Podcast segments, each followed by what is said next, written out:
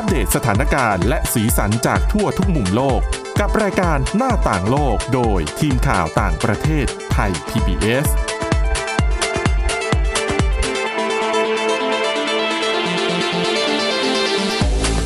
สวัสดีค่ะคุณผู้ฟังนี่คือรายการหน้าต่างโลกค่ะ เป็นรายการที่นำเสนอเรื่องราวข่าวสาร บทความ ประเด็นต่างๆ นานาที่น่าสนใจในต่างประเทศนะคะ รวบรวมโดยทีมข่าวต่างประเทศของไทย PBS ค่ะ วันนี้พบกับคุณวินิษฐาจิตกรีและดิฉันสวรักษ์จากวิวัฒนาคุณค่ะ สวัสดีค่ะค่ะอ่าวันนี้แน่นอนโควิด -19 นี่เราหนีกันไม่พ้นอยู่แล้วนะคะ แต่ก็ไม่น่าเชื่อนะคุณวินิษฐานำเสนอเรื่องของโควิด -19 ทุกวันน่ะ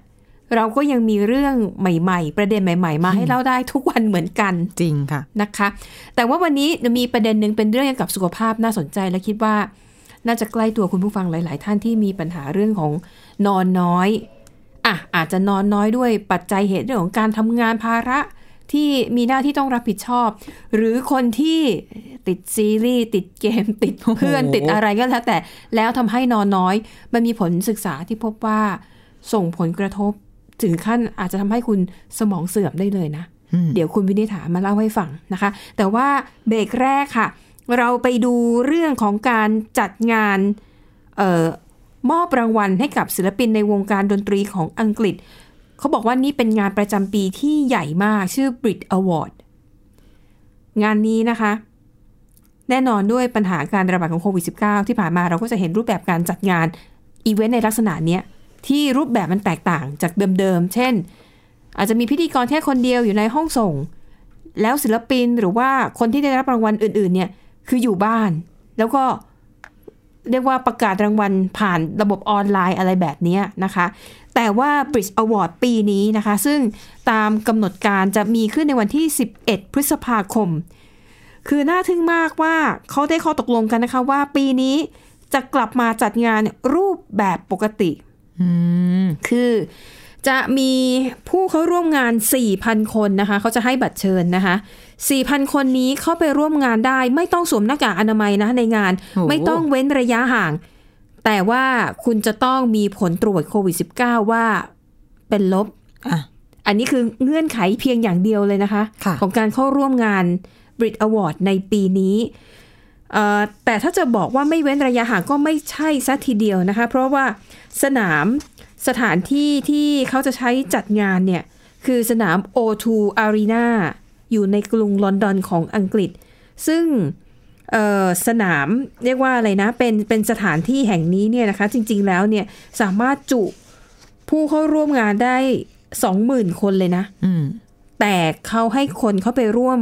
ชมการแจกรางวัลในครั้งนี้แค่ 4,000 คนเท่านั้น ค่ะ แต่สาเหตุหลักๆจริงคือไม่ได้ว่าต้องการเว้นระยะห่างหรอก แต่เป็นเพราะว่า O2 Arena เนี่ยเขาปิดซ่อมแซมบางส่วนด้วย คือไหนๆมันก็จัดงานลำบากอยู่แล้ว ก็เลยถือโอกาสนี้คือปิดพื้นที่ส่วนมากของสถานที่เนี่ยนะคะ เพื่อซ่อมแซมหรือปรับปรุงอะไรก็ว่าไปดังนั้น พื้นที่มันก็เลยเหลือน้อย ทีนี้ที่น่าสนใจก็คือ 4,000 คน ที่จะได้เข้าร่วมเนี่ยนะคะเขามีการแบ่งตั๋วแบบนี้นะ ตั๋วส่วนใหญ่เนี่ยประมาณ 2,500ถึง4,000 ใบเนี่ยนะคะเอ่อขออภัย 2,500 ใบจากทั้งหมด 4,000 ใบค่ะเขาบอกว่าจะมอบให้กับคนทำงานที่อยู่ในภาคส่วนที่สำคัญในกรุงลอนดอนของอังกฤษอืมเพื่อแสดงความขอบคุณที่คนเหล่านี้ทำงานหนัก แล้วก็อุทิศตัวโดย โดยไม่เห็นแก่ตัวอืมแต่ว่า คือเขาไม่ได้บอกคำว่า key workers เนี่ย เป็น worker ในกลุ่มไหน อาจจะเป็นในอุตสาหกรรมที่สำคัญใช่แต่ยังไม่ได้บอกว่าใช่มีอะไรบ้างใช่ไหมเขายังคะไม่ได้บอกว่าอะไรบ้าง ถ้าให้ดิฉันเดานะ ก็ต้องหนีไม่พ้นบุคลากรทางการแพทย์ใช่อ่า แล้วก็พวกเจ้าหน้าที่ที่ต้องทำงานที่เสี่ยงต่อการติดเชื้อโควิด -19 อย่างเช่น อาจจะเป็นคนเก็บขยะ หรือว่าคนกวาดถนนอ่าหรือว่าเจ้าหน้าที่ ที่ที่ต้องเสี่ยงอะอย่างบางประเทศก็บอกว่าคนที่ยืนอยู่แบบตามร้านสะดวกซื้อร้านขายของก็ถือว่าเป็นก็กถือลุ่มว่าสำคัญเหมือนกัน เพราะว่าใช่คนต้องไปซื้อข้าวของไว้กินไว้ใช้อะเนาะค่ะแล้วคนพนักงานกลุ่มนี้เนี่ย ก็ยังมาต้องมาทำงานโอเคแหละแม้ว่าเขาต้องมาทำงานเพื่อได้เงินเดือแล้วนก็เสี่ยง แต่เขาก็เสี่ยงอืมดังนั้นก็รอดูนะว่ากลุ่มคนที่จะได้รับแจกได้รับบัตรเชิญเนี่ย 2,500 ใบ จะเป็นคนกลุ่มไหนกันบ้างค่ะแล้วบัตรที่เหลือ 1,500 ใบก็จะมอบให้กับ ศิลปินที่ได้รับการเสนอชื่อนะคะ บรรดาผู้จัดการ แล้วก็ทีมงานที่เกี่ยวข้องกับอุตสาหกรรมบันเทิงในอังกฤษ ก็แน่นอนคือก็ต้องได้รับการเสนอชื่ออะก็อาจจะต้องมารับรางวัลหรือว่ามาเปิดการแสดงบนเวทีนะคะ แต่อย่างที่บอกคนเหล่านี้จะเข้างานได้มีเงื่อนไขเดียว ต้องมีผลตรวจโควิด -19 ที่เป็นลบนะคะ แล้วก็พอเข้ามาในงานเขาบอกการจัดงานจะเหมือน ปกติทุกอย่างก่อนที่จะเกิดการระบาดของโควิด -19 อยู่ใกล้กันได้พูดคุยกันได้หน้ากากค่ะอนามัยไม่ต้องใส่ มีการเสิร์ฟเครื่องดื่ม มีการเสิร์ฟอาหารเหมือนปกติเลยนะคะ สาเหตุที่เขาทำแบบนี้เนี่ย ไม่ใช่เพราะว่าดื้อนะ แต่ว่ามันเป็นการตกลงกันแล้ว ระหว่างรัฐบาลของอังกฤษกับผู้จัดงานค่ะเขาต้องการจะทดสอบว่า มันจะมีรูปแบบการจัดงานอีเวนต์ใหญ่ ๆ แบบเนี้ย มันทำอย่างไรได้บ้างที่จะทำให้สามารถกลับมาจัดงานได้ตามปกติอืมเพราะว่าอย่างในซีกโลกตะวันตกเนี่ยนะคะคุณผู้ฟังเขาจะมีเทศกาลเกี่ยวกับดนตรีศิลปะ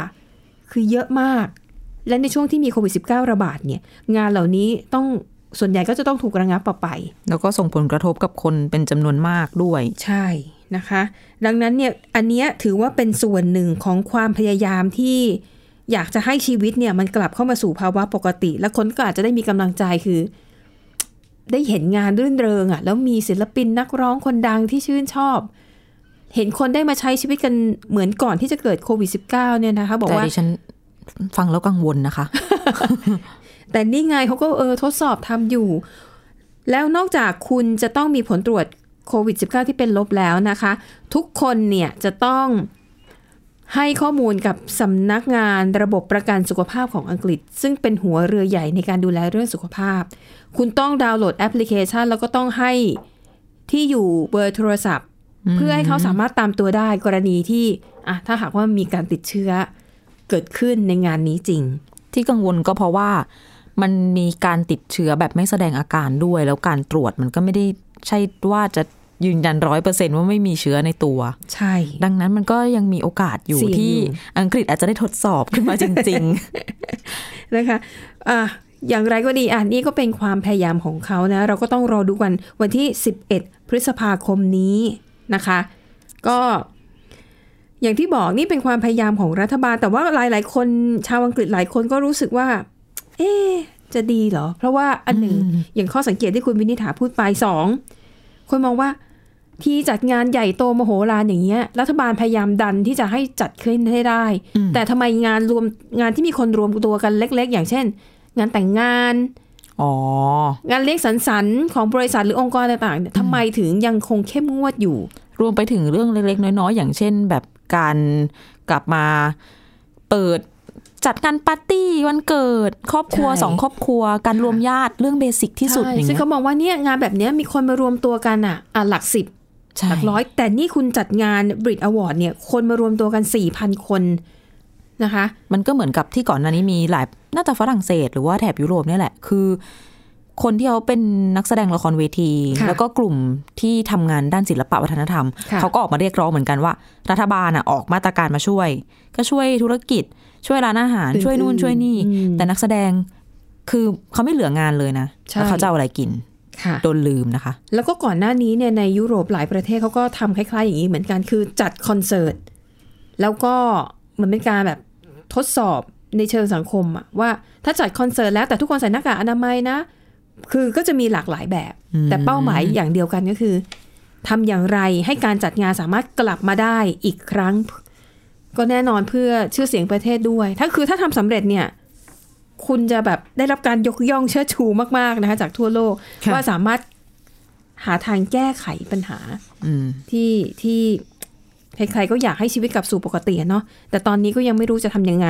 แล้วยิ่งติดตามข่าวโอ้โห มันก็มีปัญหาขึ้นเรื่อยๆไม่มีวัคซีนก็มีปัญหา มีวัคซีนให้ฉีดตัววัคซีนก็มีปัญหา ฉีดวัคซีนไปแล้วครบแล้วก็ยังมีปัญหา ซับซ้อนไปหมด เยอะแยะไปหมดนะคะอะ เรื่องต่อไปนะคะ ก็เป็นอีกหนึ่งความพยายามเหมือนกันนะคะ คราวนี้ค่ะ เป็นที่ประเทศเดนมาร์ก เดนมาร์กนะคะเขาเริ่มเดินหน้าใช้ ดิฉันจะเรียกว่าอะไรดี มันเป็นระบบดิจิตอลที่จะแสดงผลสุขภาพเกี่ยวกับโควิด -19 อืมของผู้ที่ใช้งาน อันนี้มันก็จะคาบเกี่ยวคล้าย ๆ กับอะไรอะ travel passport ค่ะ green passport เออ green pass นะคะ คือมันจะเกี่ยวพันกันไปหมดอะ แต่ประเด็นหลักๆของเดนมาร์กเนี่ยคือเขาเริ่มใช้แอปพลิเคชันนี้แล้วนะคะ โดยตั้งเป้าว่าเป็นเหมือนการแสดงข้อมูลดิจิทัล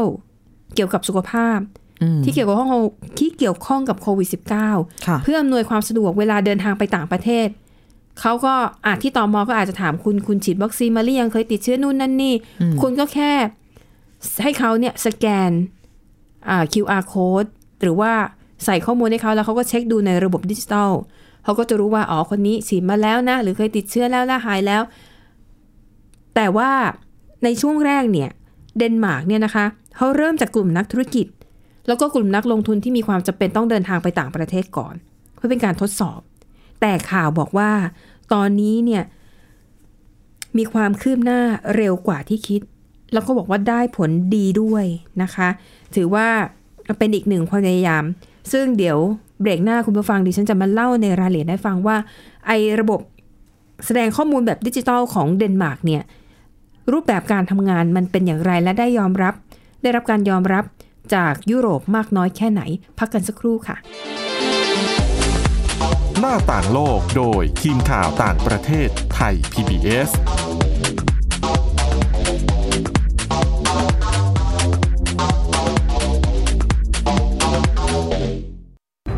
ฟังความคิดก็ดังขึ้น เต็มอิ่มทั้งความรู้และความสนุกกับไทย PBS Podcast อาหารเนี่ยมันจะมีสัญญะทางการเมืองเนี่ยซ่อนอยู่ มีเจ้าหญิงแสนสวยพระองค์หนึ่ง ถูก สาปให้เป็นโรคซึมเศร้าคำนี้มันมีความหมายมากคำว่า winter of something เนี่ยฤดูหนาวของอะไรก็ตามเนี่ยมันจะมีเหตุการณ์ในประวัติศาสตร์ที่มันจะถูกใช้คำว่า winter เนี่ยตลอดเวลา ทางการจีนออกมาเปิดเผยนะคะว่าประชาชนที่เป็นผู้ใหญ่ประมาณครึ่งหนึ่งของทั้งประเทศอะมีน้ำหนักเกินแล้วก็เป็นโรคอ้วน ตอบโจทย์ทุกไลฟ์สไตล์ ตั้งแต่มีโควิดเนี่ย Apple สร้างสรรค์ฟีเจอร์เพื่อให้มันสอดคล้องกับโควิดเลย ผมจะนำมาเล่าใน EP นี้เนี่ย คือเกี่ยวกับค่ายกักกันอัลชวิกในประเทศโปแลนด์ ฟังได้ทุกที่ทุกเวลาทุกช่องทาง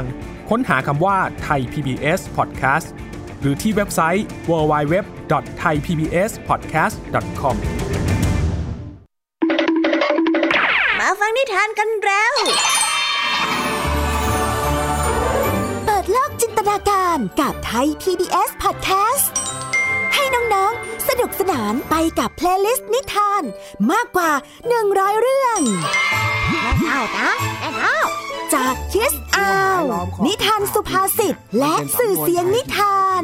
ฟังได้ที่ www.thaipbspodcast.com และแอปพลิเคชัน Thai PBS Podcast ตั้งแต่วันนี้เป็นต้นไป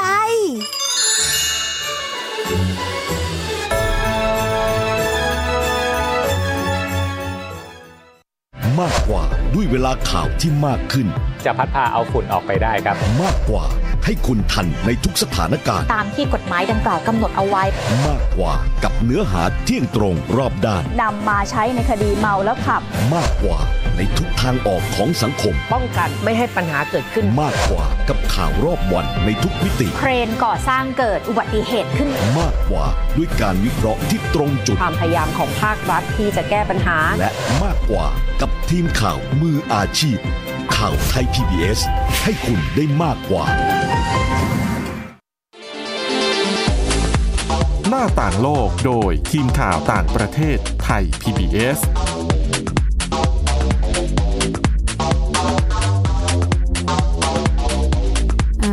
สู่ช่วงที่2ของรายการหน้าต่างโลกนะคะ เบรกนี้ค่ะเราไปดูรายละเอียดนะคะ วิธีการทำงานของ Corona Pass นะคะหรือว่าเป็นระบบแสดงข้อมูลด้านสุขภาพแบบดิจิตอลของเดนมาร์กที่เขาเริ่มใช้ไปแล้วนะคะ ก็วิธีการหลักๆก็คือคุณต้องดาวน์โหลดแอปพลิเคชันของเขา ชื่อแอปพลิเคชันเนี่ยนะคะ คือแปลออกมาแล้วเนี่ยชื่อเนี่ยแปลว่าสุขภาพของฉัน แอปพลิเคชันนี้นะคะจะเชื่อมต่อเลขบัญชีเอ่อจะเชื่อมต่อเลขบัตรประจำตัวประชาชนของทุกคนที่อาศัยอยู่ในประเทศเดนมาร์กแล้วข้อมูลในบัตรประชาชนมันจะไปเชื่อมกับ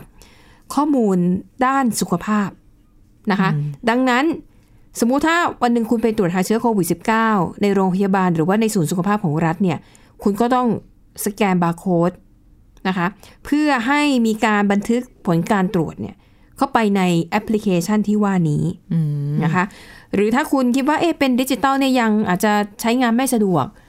ขอแบบเป็นเอกสารก็ได้เป็น paper แล้วคุณก็ถือติดไป เวลาเดินทางเดินทางก็จะได้ไปยื่นให้เขา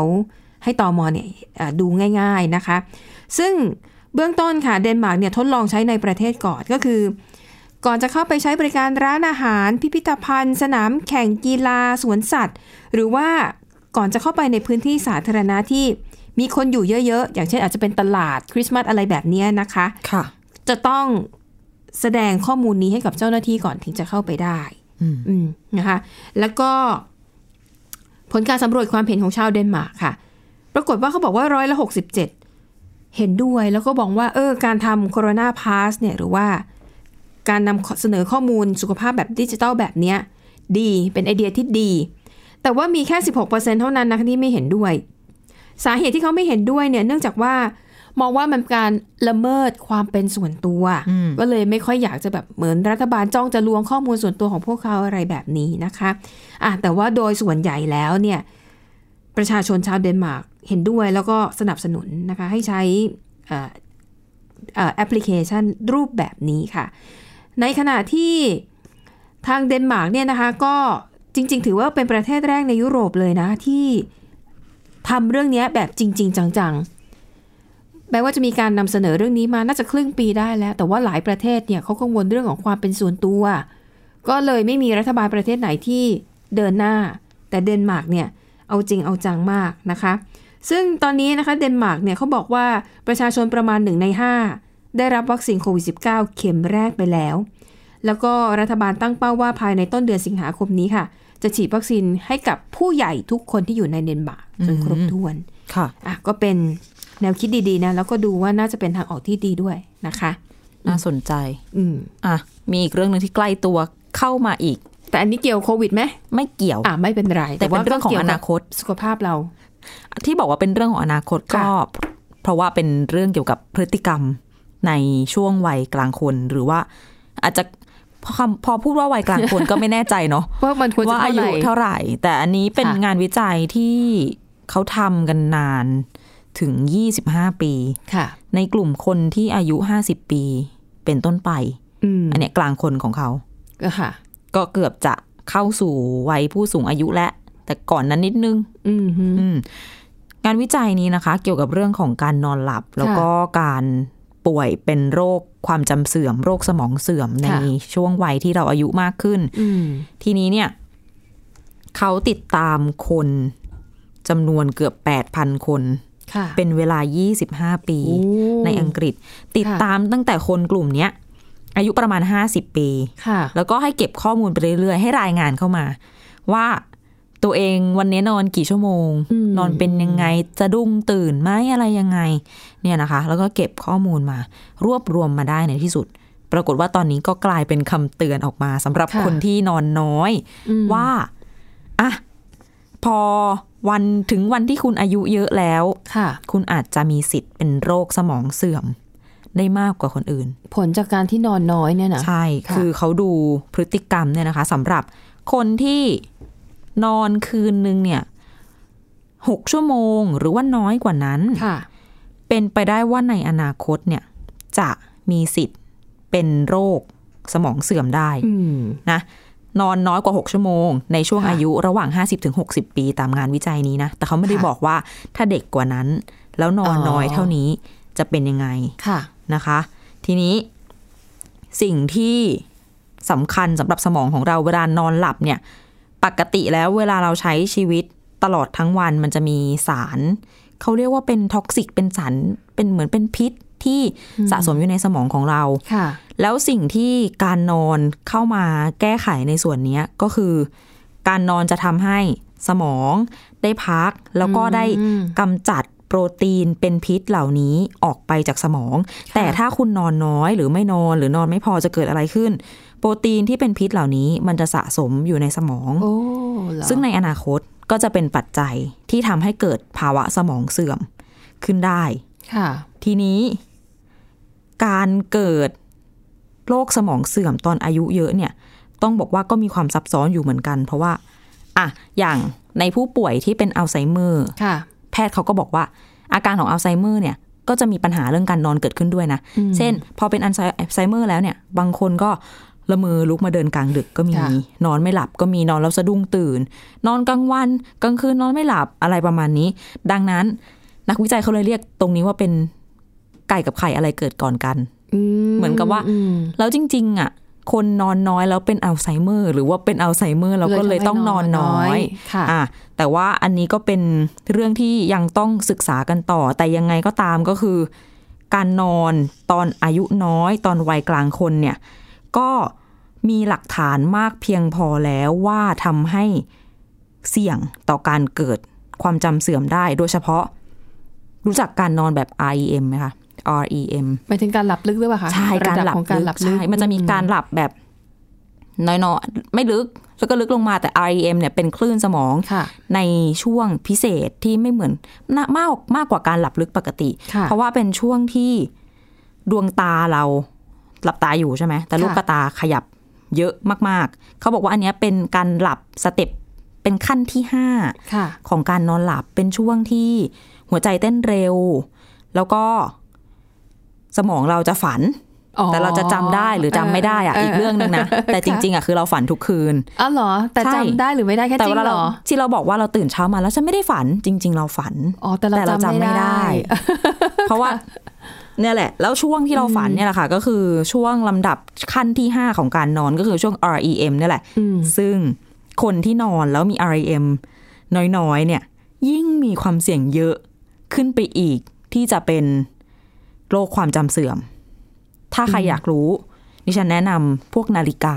ค่ะที่สวมตอนนอนได้ดิฉันลองแล้วอ๋อพวกสมาร์ทวอชทั้งใช่หลายถูกๆก็มีนะคะเดี๋ยวนี้ REM ดิฉันน้อยมากเห มือนเป็นคนหลับไม่สนิทหมายถึงว่าภาวะหลับลึกที่สุดลึกใช่ ลึกกว่าหลับคือแล้วสมมตินาฬิกาข้อมือแต่ละยี่ห้ออะมันก็ค่ะจะมีความละเอียดในการบอกอืมว่า ว่าอะบางยี่ห้อจะบอกได้แค่ light sleep ค่ะ บางยี่ห้อบอกได้ถึง deep sleep ค่ะ แล้วก็จะมีบางยี่ห้อ ที่ REM ได้ด้วย อาจจะราคาสูงขึ้นนิดนึงเอออย่างเงี้ยหรือว่าต้องคุณผู้ฟังต้องไปเช็คฟังก์ชันดูว่า ยี่ห้อไหนค่ะตัวไหนช่วยได้แล้ว เนี่ย พอใส่แบบเนี้ยนอนอะค่ะ พิสูจน์ได้ว่า อย่างนี้ฉันแล้วเขาจะวัดจากอะไรจากชีพจรที่ข้อมือเราถูกต้องใช่ไหมคะมันจะเป็นหลอดไฟ LED โอ้ซึ่งเราใส่อยู่ตรงข้อมือมันจะเห็นตรงเส้นค่ะเลือดอืมตรงหลังหลังข้อมือพอดีนั่นแหละค่ะจะดูจังหวะการเต้นของหัวใจ แล้วอืมตรงนี้ก็เป็นสิ่งที่อาจจะทำให้ใครๆหลายคนต้องไป ปรับปรุงพฤติกรรมของตัวเองได้อย่างเช่นการนอนอืมบางคนนอนไม่หลับเพราะอะไร เพราะว่าก่อนนอนดูหนังดูซีรีส์ที่มันตื่นเต้น ใช่ดิฉันน่ะเป็น ตื่นเต้นปุ๊บค่ะนอนเข้าไปก็ยังคิดอยู่หรือว่าบางทีแบบใช่ติดตาดูหนังผีค่ะมา ได้หลับไม่สนิทเงี้ยมันมีผลเออบางทีก็ฝันต่อคือต่อยอดจากหนังที่เราดูอะว่าเออถ้าเราเป็นหนึ่งในตัวละคร แล้วก็วิ่งหนีในฝันถ้าจนเหนื่อยเลย ตื่นมาก็เลยเหนื่อย ใช่ มันมีผลกับการพักผ่อน แล้วก็ถ้าค่ะเกิดนอนน้อยๆพักผ่อนน้อยๆนอนหลับไม่สนิทไปในอนาคต10ปี20ปี อาจจะมเจอผลกระทบได้ว่า ภาวะความจำเสื่อมถามค่ะหานะคะ อืมนะอืมมีเวลาอีกนิดนึงจะอ่านะได้ได้ได้อะแถมเรื่องผลวิจัยอันนี้น่าสนใจมาก เรื่องเกี่ยวกับไดโนเสาร์ทีเร็กซ์ค่ะ ที่ก่อนหน้านี้มีงานวิจัยออกมาแล้วว่า จริง ๆ แล้วทั่วโลกเนี่ยมี ปริมาณทีเร็กซ์ประมาณ 25,000 ล้านตัว ค่ะ แล้วล่าสุดมีข้อทดลองมีเรียกว่าวิจัยออกมาอีกอย่างหนึ่งว่า เจ้าสัตว์นักล่าที่น่ากลัวในอดีตตัวนี้ ความเป็นจริงแล้ว มันเคลื่อนที่ช้ามากอืมหนึ่งชั่วโมงเดินได้ไม่ถึงห้ากิโลเมตร ค่ะ นั่นเป็นความเร็วระดับเดียวกันกับมนุษย์เราอืมอืมแล้วใครสงสัยหูตัวใหญ่ขนาดนั้น ขายาวขนาดนั้น ค่ะทำไมถึงได้เดินช้าขนาดนี้ค่ะคำตอบก็คือ ทีเร็กซ์ไม่จำเป็นต้องหนีใคร อ๋อ โอ้โหเออเพราะเขาเป็นนักล่า เพราะเขาเป็นนักล่าอืมอยู่เฉยๆ ฉันก็ชนะอย่างนี้เหรดิอฉันอ่านตอนแรกก็แปลกใจ พอเจอคำตอบก็ อ๋อ อืม ง่ายจบ ใช่ ค่ะ เอาละค่ะ คุณผู้ฟังคะ และทั้งหมดนี้ก็คือเรื่องราวในรายการหน้าต่างโลกผมว่าจะเป็นประโยชน์คุณผู้ฟังบ้างไม่มากก็น้อยนะคะ วันนี้หมดเวลาแล้ว เราสองคนพร้อมทีมงานลาไปก่อน พบกันใหม่ตอนหน้า สวัสดีค่ะ สวัสดีค่ะ Thai PBS podcast. View the world via the voice.